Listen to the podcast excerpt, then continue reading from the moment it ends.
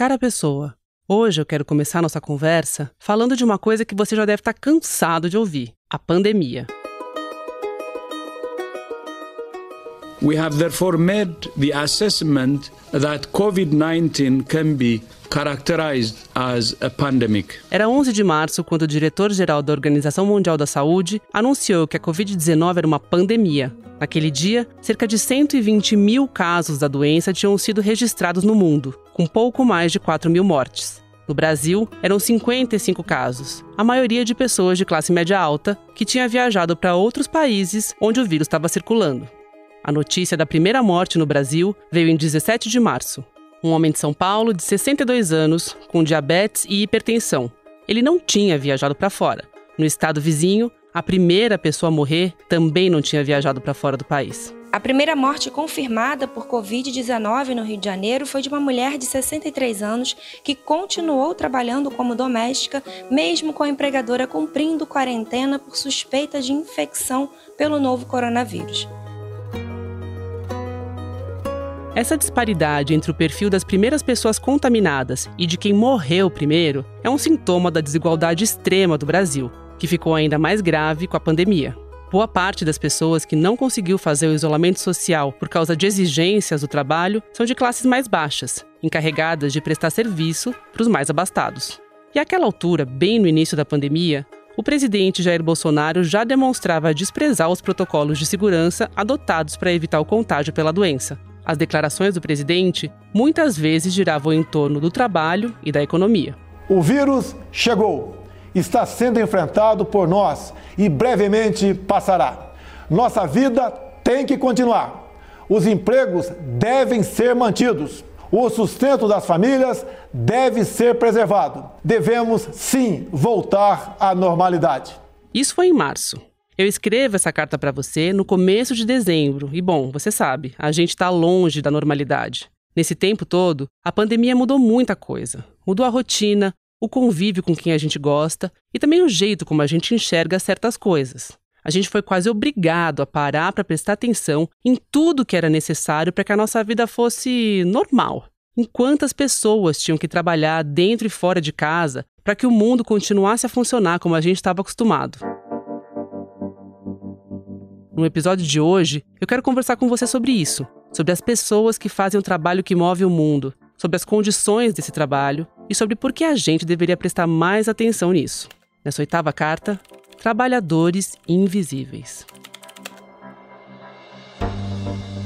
Você já parou para pensar como é produzido o cafezinho que você toma? Ou aquele chocolate que você adora? E a roupa que você veste? Alguma ideia de como ela foi costurada? Por quem? Como?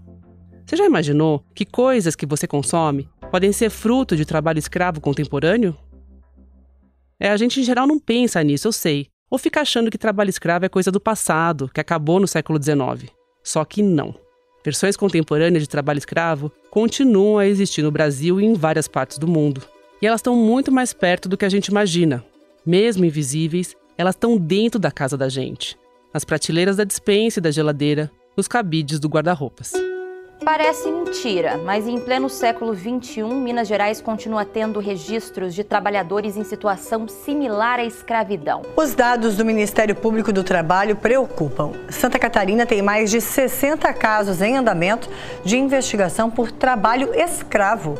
O levantamento do Ministério Público do Trabalho revela que nos últimos cinco anos os promotores receberam mais de 600 denúncias de trabalho semelhante à escravidão na região metropolitana de São Paulo e na Baixada Santista. Acho que a primeira coisa que é importante dizer é que o trabalho escravo contemporâneo, ou trabalho análogo ao escravo, ou escravidão moderna, é crime no Brasil. Então, é um crime previsto no artigo 149 do Código Penal, o que então, em tese, significaria que essa prática ela não deveria existir. Essa é a Paula Nunes. Ela é advogada e pesquisadora do trabalho escravo contemporâneo. Ela também é uma vereadora recém-eleita para um mandato coletivo na cidade de São Paulo.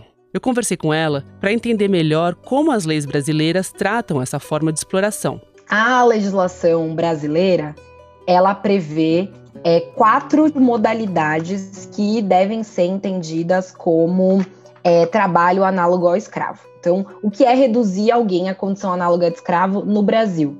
Submeter uma pessoa a trabalho forçado, a jornada exaustiva, condição degradante ou uma restrição de locomoção, seja por razão de dívida contraída com um empregador ou com um intermediário. Trabalho forçado, jornada exaustiva, condições degradantes, servidão por dívida. São esses os fatores que caracterizam uma condição de trabalho análoga à escravidão. E eles não precisam aparecer todos juntos, não. Só um já basta. Então, seja aqui na cidade de São Paulo, como também nas cadeias produtivas de vários dos produtos que nós consumimos, dos quais o Brasil é um grande produtor, como é o caso do café, ou como é o caso do tomate, como é o caso do leite, da própria carne. Então, em muitas cadeias produtivas, trabalhadores são resgatados de, dessa situação. Quando a gente menos espera, a verdade é que marcas que nós consumimos e que estão muito no nosso dia a dia são marcas que podem, em algum momento, terem sido vinculadas a esse trabalho, podem ter tido na sua cadeia produtiva trabalho análogo ao escravo. No primeiro semestre de 2020, 231 pessoas foram libertadas de situações desse tipo. Isso acontece quando grupos de auditores fiscais do trabalho realizam operações baseadas em denúncias e investigações. Desde 1995, 55 mil pessoas foram oficialmente resgatadas pelo poder público, quase todos homens. Um a cada três era analfabeto, oito a cada dez eram negros. Empresas que cometem esse crime entram para a chamada lista suja do trabalho escravo. Hoje, essa relação tem mais de 100 empresas, fazendas e até uma igreja. E eles ficam lá por um tempo, até e se não reincidirem, o nome depois é retirado dessa lista. Então, essa é uma lista que é um mecanismo de transparência. Inclusive, esse ano teve uma, um julgamento no STF, uma associação comercial pediu que o STF reconhecesse a inconstitucionalidade da lista suja. Não é a primeira vez que tentam acabar com a lista suja. Isso já aconteceu, já tentaram fazer isso por âmbito de decreto presidencial e agora, mais uma vez, no STF teve esse julgamento, e o STF reconheceu esse ano aqui, durante a pandemia, acho que em setembro, que a lista suja, ela é sim constitucional. Eu fui olhar a lista suja desse ano e confesso, eu não reconheci quase nenhum nome ali. E isso acontece porque elas são fornecedoras de empresas maiores e mais famosas. No topo dessas cadeias produtivas pode estar a marca de café que você toma ou uma rede internacional de fast fashion onde é bacana fazer compras. Esses gigantes, de acordo com a legislação brasileira, não são responsabilizados pelas ações dos fornecedores, ou seja, se houver exploração de trabalho análogo à escravidão em algum ponto da cadeia que termina nas suas vitrines ou nos seus produtos, eles não são responsáveis por isso. Que é você é empresa multinacional, gigante. Não adianta simplesmente você fechar os olhos para isso e dizer, bom, não é comigo, não sou eu, empresa, que estou submetendo os meus funcionários a essa situação. E é verdade que não é você que está diretamente submetendo, mas na sua cadeia produtiva existe uma violação. E isso beneficia economicamente as empresas, né? Porque é um trabalho que é um trabalho sem direitos, é um trabalho também que tem mais lucros no fim, no final da produção do produto, também para essa empresa. É difícil mesmo rastrear o caminho de tudo aquilo que a gente consome em parte por conta da falta de transparência das próprias empresas. E até eu acho curioso quando a gente fala sobre indústria têxtil, que é sim muito recorrente também no trabalho análogo ao escravo, que geralmente a indústria têxtil é mais fácil de identificar, porque muitas vezes as roupas saem da confecção com uma marca, né? Então, quando estoura a fiscalização, que vai para a auditoria fiscal do trabalho em uma confecção, ela consegue saber mais ou menos para que empresa ou para que marca vai ser comercializada.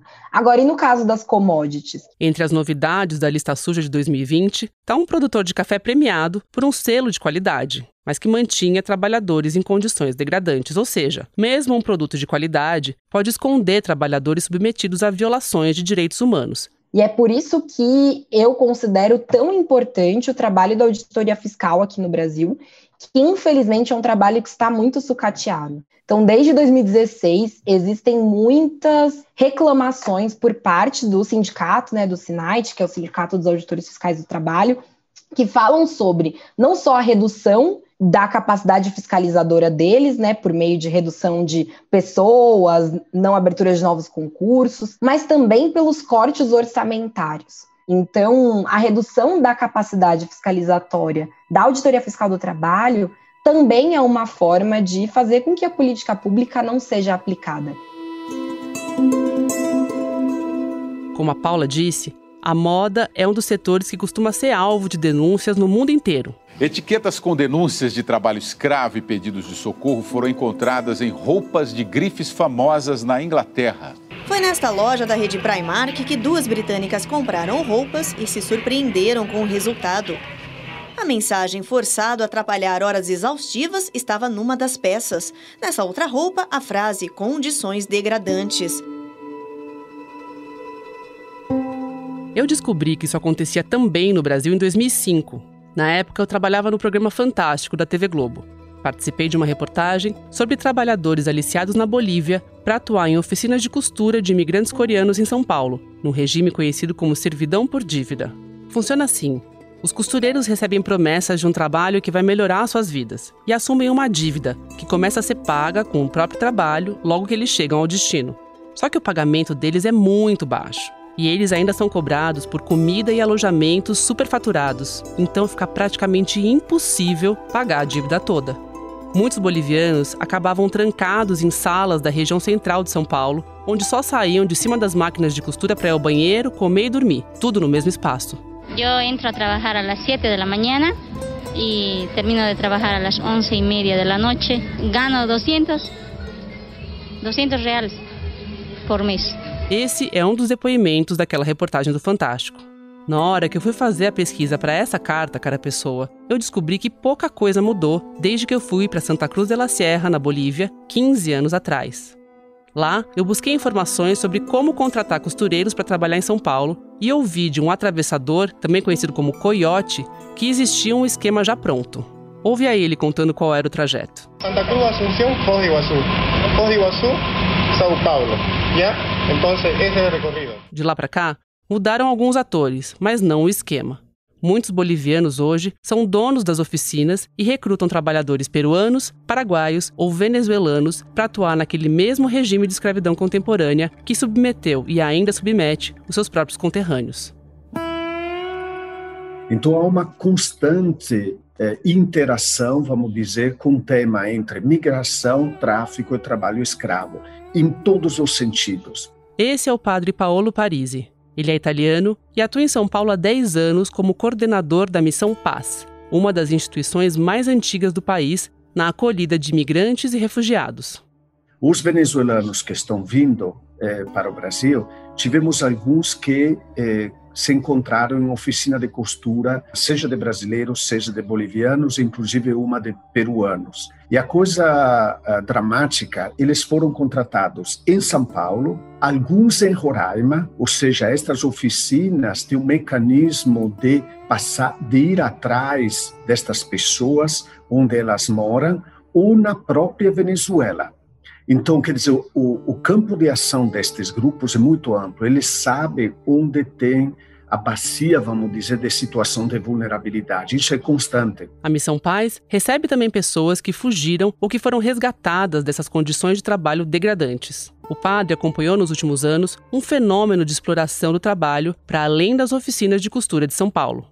Eram mulheres das Filipinas que atravessavam o planeta para atuar como trabalhadoras domésticas e babás de famílias ricas brasileiras. Eu lembro, três anos atrás, elas pagavam 8 mil reais para que a agência encontrasse uma família e as famílias brasileiras pagavam 13 mil reais para conseguir uma filipina. Esses eram os valores que eu lembro. Uma vez que elas chegavam, algumas tiveram a sorte de ter famílias até razoáveis, outras não. Outras estavam em situação praticamente de escravidão moderna, à disposição o tempo todo para a família, para os filhos, falando em inglês, que aí as crianças cresciam eh, falando português e inglês, e quase sem dia livre para poder sair. Eh, e assim elas nem dominavam o mínimo do português. A questão parece tão enraizada nas Filipinas que o padre nunca se esqueceu do dia em que a embaixadora daquele país participou de um encontro na Missão Paz.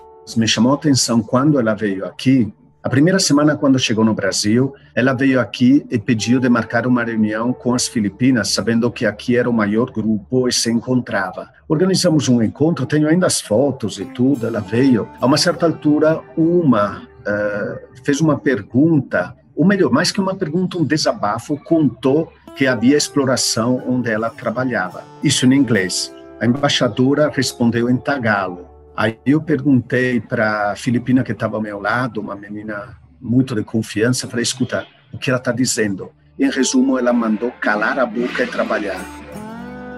Em agosto de 2020, essa mesma embaixadora foi denunciada por maus tratos e agressões contra a trabalhadora que cuidava da residência diplomática dela em Brasília. O nome dela é Maritil Mauro e os vídeos comprovavam todas as agressões. Protegida pelos muros da embaixada, a diplomata agredia repetidamente uma empregada doméstica.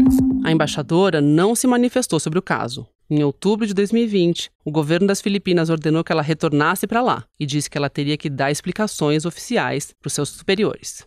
A maioria das mulheres presentes nessa reunião que o padre contou tinha vivido situações de trabalho análogo ao escravo, e eu liguei para uma delas. É, espero que você vai entender meu português, né? Essa é Jona Okal, uma filipina que vivia em Singapura quando soube por meio de uma agência que brasileiros estavam buscando babás que falassem inglês. Ela gostou da ideia, assinou um contrato cheio de garantias e veio para cá. Então, foi fevereiro quando eu cheguei aqui no Brasil. Por causa de promessas boas, folgar sábado, domingo, trabalho oito horas por dia. E se vai sobrar, vai ganhar mais extra, né? Mas quando eu já cheguei aqui, tudo mudou. Não tem mais essas horas extras e demais essas oito horas de trabalho, como porque eu trabalho como babá de gêmeos. Eu fiquei com gêmeos por 24 horas, 24 horas. Dois anos depois, ela abandonou a casa da família, onde trabalhou sem privacidade e praticamente sem descanso. Além da jornada, que era maior, ela também não tinha o quarto próprio com Wi-Fi, nem as duas folgas por semana prometidas no contrato. A ficha de que tinha algo errado foi caindo aos poucos. Eu perguntava para ela, né, quando que eu vou folga? Ela falou que ah, amanhã você não pode folgar porque tem tanta coisa para fazer em casa. É sempre assim, sempre assim. Então percebia que ah, esse não é certo. Então, depois de três meses eu já pedi socorro para a agência, né? Eu já perguntei por que assim, assim, assim. Falou que ah, tá bom, vou conversar com sua patroa. Mas nunca veio na casa do meu trabalho. É, depois eu, eu falei para ela, né? Eu falei, oh, eu não aguento mais. Eu acho que não é certo. Eu saí de lá porque eu consegui sair de lá porque tenho uma família que me ajuda para sair de lá, né?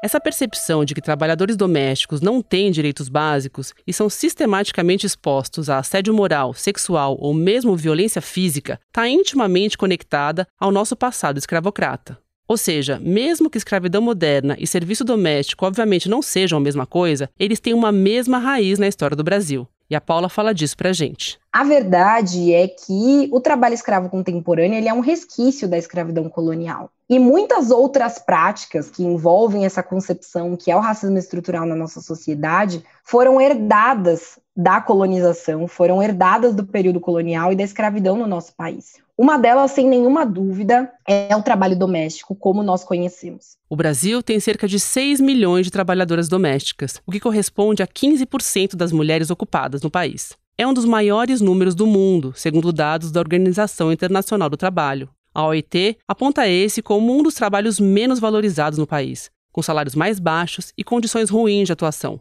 é um símbolo da nossa desigualdade. É dizer que dentro das casas existe um quartinho separado, que é o quartinho da empregada doméstica, que tem aquela empregada que é quase da família, mas que na hora de pensar em garantir direitos para ela, ninguém quer garantir direitos de verdade, na hora de sentar à mesa, na hora de respeitá-la como um ser humano que precisa também ver seus filhos, visitar seus filhos e ter os seus filhos vivos para poder trabalhar também. Esse direito ele não é respeitado. Para Paula, a demora do país em regulamentar o trabalho doméstico é responsável pelas condições precárias a que essas mulheres, em sua maioria negras, sempre foram submetidas. Esse trabalho ele foi previsto com direitos na nossa legislação só em 2013. Então, 2013 foi aprovada uma emenda constitucional que ficou popularmente conhecida como o PEC do trabalho doméstico e que garantiu alguns e não todos os direitos para os trabalhadores, as trabalhadoras domésticas.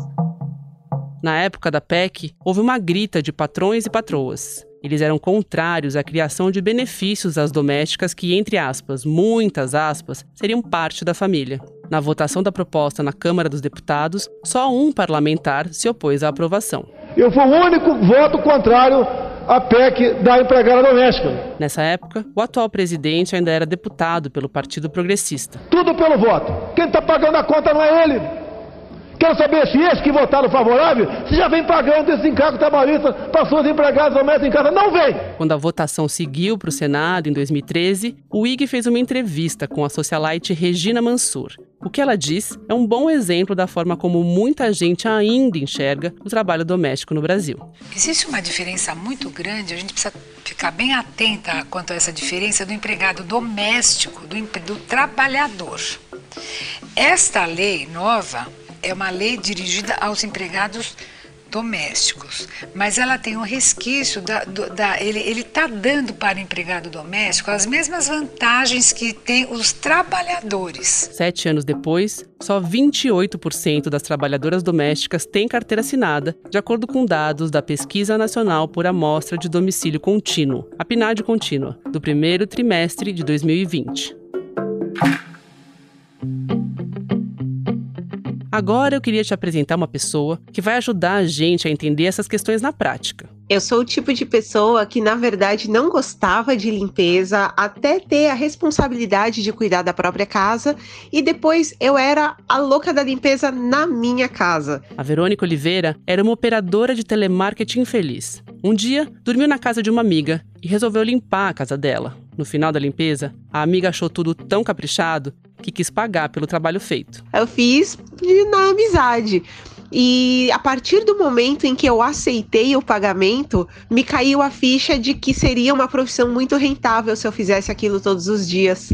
Então eu decidi divulgar nas redes sociais que eu passaria a trabalhar como faxineira, mas a ideia era contar para os meus amigos de um jeito engraçado, então usei referências da cultura pop, mas não era uma ideia de criar uma empresa ou de me tornar uma marca. Imagina, eu queria trabalhar para ganhar dinheiro para comprar comida e pagar um monte de conta atrasada que eu tinha. Nasci ali o Faxina Boa, um perfil divertido nas redes sociais que é vitrine do trabalho da Verônica, mas também entretenimento e uma ferramenta de reflexão sobre esse tipo de atividade. Virou até um livro, Minha Vida Passada Limpo. A minha avó, eu sou neta de empregada doméstica, minha avó trabalhou na mesma casa por mais de 30 anos e eu entendia o quanto ela era deixada a, a num segundo, terceiro, quarto plano pela família, mas ao mesmo tempo eu via, mas eu não conseguia verbalizar ou conversar com ela sobre o quanto algumas coisas ali eram erradas. E muito ingenuamente eu achei que essas coisas tinham ficado no passado. A entrada no mundo do trabalho doméstico foi, nesse sentido, um balde de água fria para ela. E aí, quando eu começo a trabalhar na área, eu percebo que esses comportamentos continuam, que as pessoas continuam achando que, que nós não somos pessoas, que nós não somos profissionais, que nós não temos nenhum tipo de qualificação ou inteligência ou capacidade, e foi muito difícil encarar essa realidade. Então, desde uma pessoa que nega uh, que eu beba a água da casa dela, ou que se nega a entrar no mesmo elevador que eu, justamente porque ela não me vê como outro ser humano, só por conta da profissão que eu exerço, eu honestamente achava que essas coisas não existiam mais, que nós já tínhamos passado por isso. A pandemia fez muita gente de classe média e média alta olhar para o trabalho doméstico como algo de muito mais valor. Ao mesmo tempo, inaugurou uma espécie de crise do cuidado. Ficou claro que é essencial que alguém cuide da casa, das crianças pequenas, de pessoas idosas ou doentes, o que antes era algo bastante terceirizado. Foi também durante a pandemia que ficou evidente a precariedade e a subalternidade desse tipo de serviço. Durante a pandemia, a gente viu, por exemplo, a primeira morte no Rio de Janeiro ser de uma trabalhadora doméstica que foi impedida de ficar em casa pelos patrões. Esses patrões haviam sido contaminados numa viagem para a Europa. E teve aqui em São Paulo o caso da família que trancava uma senhora e ela não tinha acesso nem a banheiro. Aos 29 anos, Maria Coraza já tinha uma ótima posição no trabalho. Era gerente de marketing em uma multinacional de cosméticos. Era. A funcionária foi demitida assim que a empresa ficou sabendo das denúncias que pesam sobre ela. Ela e o marido foram indiciados por supostamente manter uma empregada doméstica de 61 anos em situação comparada à escravidão. A mulher trabalhava para a família havia 20 anos, não tinha salário fixo desde 2011 e dormia em um colchão, no cômodo usado como dispensa, sem banheiro. Maria Coraza alegou que estava só ajudando a trabalhadora. Para ela, a denúncia foi fruto de manipulação da idosa. Eu fico pensando, parece que são notícias do, dos anos 80, sabe? Tá acontecendo agora, 2020, na nossa cara. Então eu espero que as pessoas passem a. Não é a questão de falar, puxa vida, reconheço que o seu trabalho é pesado. Remunera melhor trata melhor a pessoa que está fazendo esse, esse trabalho para você. Então, é, eu fico muito, muito feliz que as pessoas tenham aprendido que é um trabalho difícil, mas eu quero que isso se reverta em respeito e, e melhores pagamentos para essas pessoas. Na Declaração Universal dos Direitos Humanos, o tema do trabalho aparece no artigo 23. O texto diz que todos têm direito a escolher com quem querem trabalhar e a ter condições justas e favoráveis nesse trabalho. A remuneração deve ser suficiente para que o trabalhador e sua família mantenham a dignidade e, caso seja necessário, outros meios de proteção social devem ser acionados. Por exemplo, agora, durante a pandemia, o Congresso aprovou um auxílio emergencial dado a desempregados e trabalhadores informais, e o governo federal teve que pagar. Mas muitos informais ficaram de fora como a maioria dos 5 milhões e 500 mil brasileiros que em 2019 trabalhavam como entregadores por aplicativo. Esse arranjo de trabalho por demanda, comum em aplicativos como Uber, Rappi, Log, iFood e outros, tem sido cada vez mais questionado pela falta de regulação. Hoje, já existem dezenas de projetos sobre o tema no Congresso. Aliás, essa foi outra reflexão que surgiu com força durante a pandemia, motivada por denúncias feitas pelos próprios entregadores. Olá, meu nome é Paulo, sou motoboy, trabalho com os aplicativos Uber, Rappi e iFood há cerca de mais ou menos 9, 8 meses. Esse que você está ouvindo é o Paulo Lima, o Galo, que trabalha como motoboy desde 2013.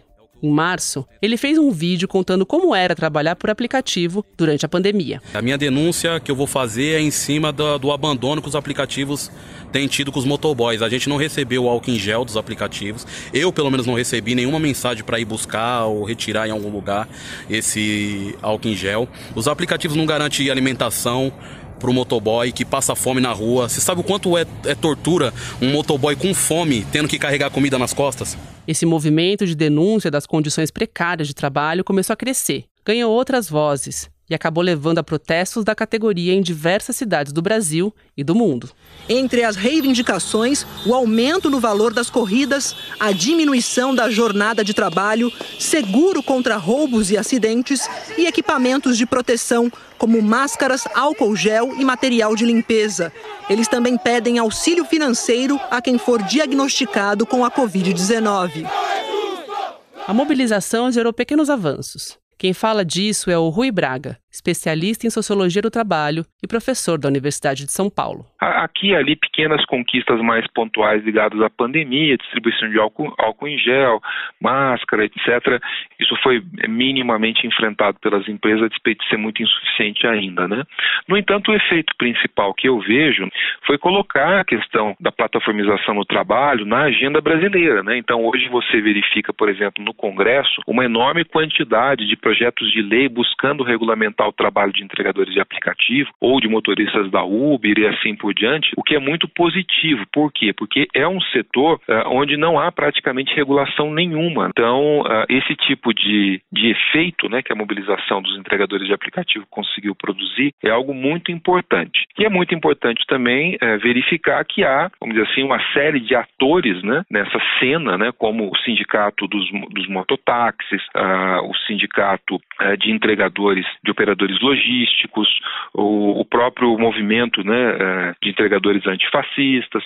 Quer dizer, há uma mobilização relativamente grande né, nesse setor, um processo de auto-organização, um processo de organização que tende a se fortalecer. Né? Esse movimento de entregadores antifascistas que o Rui citou é justamente o grupo criado pelo Galo, que você ouviu agora há pouco. A Natália Silva conversou com ele. O Galo conta pra gente quais foram as mudanças que ele viu acontecer depois dos protestos. Os companheiros e companheiras não estavam se enxergando como trabalhadores, como estavam se enxergando como empreendedores de si mesmo, estavam acreditando nessa mentira. Então, no coração dos companheiros e companheiras fez eles voltarem a se enxergar como trabalhadores, utilizar a ferramenta greve como instrumento de luta. Então, para mim, a, grande transformação que, que eu acredito, pensando a longo prazo, é essa entendeu? De fazer os trabalhadores voltar a se enxergar como trabalhadores. Para ele, as manifestações ajudaram a desconstruir um discurso que é muito repetido entre empresas que operam nesse mercado: o discurso do empreendedorismo. Como se o entregador ou um motorista de aplicativo, por exemplo, fossem empresários. Então os trabalhadores foram aos pouquinhos caindo nessa ideia, caindo nessa ideia, até que chegaram os aplicativos, essa questão da, da uberização, e vieram com sua ideia, ó, mano, aqui você não é um trabalhador, aqui você é um empreendedor. E o patrão chega no ouvido do trabalhador e fala assim, ó, mano, você não é peão, você não é trabalhador, você é quase igual eu, você é um, um pequeno empreendedor, entendeu? E eu quero deixar claro que não tem nada de errado em ser um pequeno empreendedor, pelo contrário, tem muita gente que opta por esse caminho e se sustenta de maneira justa e digna, sem depender de uma empresa. Quem fala mais disso é o Rui, que tem vários livros publicados sobre trabalho precarizado. Quando se fala em empreendedorismo popular, empreendedorismo de si, é, a gente não está falando de uma mentira, né? A gente está falando de algo que é o dia a dia das pessoas. E trabalhadores que não querem trabalhar no sentido, vamos dizer assim, da carteira de trabalho assinada com o tipo de emprego que se oferece no mercado de trabalho brasileiro também é uma coisa que é compreensível. Ninguém quer trabalhar ganhando uma miséria, submetido ao despotismo empresarial, a altas taxas de rotatividade, jornadas longas, quer dizer, são, também são condições ruins de trabalho, né? mesmo que seja trabalho formal. Ao mesmo tempo, é importante diferenciar esse tipo de empreendedorismo daquilo que o Rui chama de uma financiarização do trabalho. No sentido de que, por exemplo, o trabalhador, ele agora é obrigado né, a ter os seus meios de produção, antes a empresa oferecia a ele os meios de produção, né? Agora ele é obrigado a ter os meios de produção, o que implica que ele se endivide, né? Daí a ideia de financiarização do trabalho, né?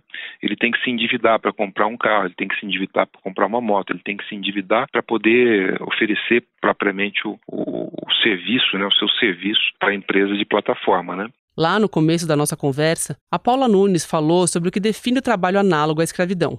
Um desses elementos é justamente a dívida, algo que o Rui acabou de mencionar no caso dos entregadores. Mas a Paula alerta que é preciso tomar cuidado com essas categorizações para que o termo não seja banalizado. Isso não quer dizer que não existam semelhanças entre as situações análogas à escravidão e o trabalho precário que sustenta os aplicativos. Vamos ouvir o Rui de novo? Enfim, a principal relação que eu vejo é no nível de exploração. Em jornadas muito longas, né? Então há uma deterioração uh, das condições de vida desses trabalhadores, né? Que muitas vezes não conseguem uh, voltar para casa para poder descansar, porque estão muito distantes né, das suas casas. É, a gente já, já viu isso no centro aqui de São Paulo com os jovens entregadores de aplicativo que muitas vezes não conseguem voltar para casa, né? Pedalar, voltar para casa porque é muito, eles moram muito distantes, eles preferem preferem uh, dormir no centro da cidade ao relento do que ter que voltar para casa, né? Então são, são, são, vamos dizer assim, formas distintas, né? O trabalho análogo à escravidão e o trabalho precário desse novo setor informal. No entanto, eles compartilham certas características comuns. Na nossa conversa, o Galo também falou sobre a questão da exploração. Para ele, mais mudanças como as que a gente viu durante a pandemia só vão acontecer se, além dos entregadores, os consumidores também passarem a enxergar esse serviço de outra forma. O que precisa mudar na mentalidade das pessoas que usam esse serviço, elas não estão utilizando só o delivery, elas estão utilizando a exploração desses trabalhadores, entendeu? Porque o grande negócio lucrativo nesse negócio dos aplicativos não é o delivery, não é a entrega de comida, a entrega de remédio, a entrega de, de, de alimentação. O grande negócio lucrativo é a exploração. Se você amanhã, se os aplicativos amanhã tiver que reconhecer o vínculo empregatício, pode ter certeza que o valor de mercado deles vai cair. Então as, precisa, as pessoas precisam ter esse entendimento para as coisas poderem caminhar de uma forma mais justa deixar de usar o aplicativo, eu não creio que é o caminho, entendeu? Mas precisa ter greve, precisa ter boicote até que essa tecnologia seja utilizada de uma forma justa, entendeu? O problema não é a tecnologia, o problema nunca foi a tecnologia. O problema é as pessoas que controlam a tecnologia. Esse foi o Cara Pessoa, podcast sobre direitos humanos que é uma parceria da Folha com a Conectas. Eu sou Fernanda Mena, a edição de som é de Natália Silva, que assina comigo o roteiro. O episódio usa áudios de ABC News, TVT, Planalto, TV Globo, TV Cultura, TV Câmara, IG e TV Record. O Cara Pessoa tem episódios publicados às sextas, 9 horas da manhã, nas principais plataformas de podcast. Segue lá a gente no seu aplicativo preferido para não perder nenhum episódio. Na semana que vem, a gente volta a se encontrar para falar de direitos sexuais e reprodutivos. Até lá!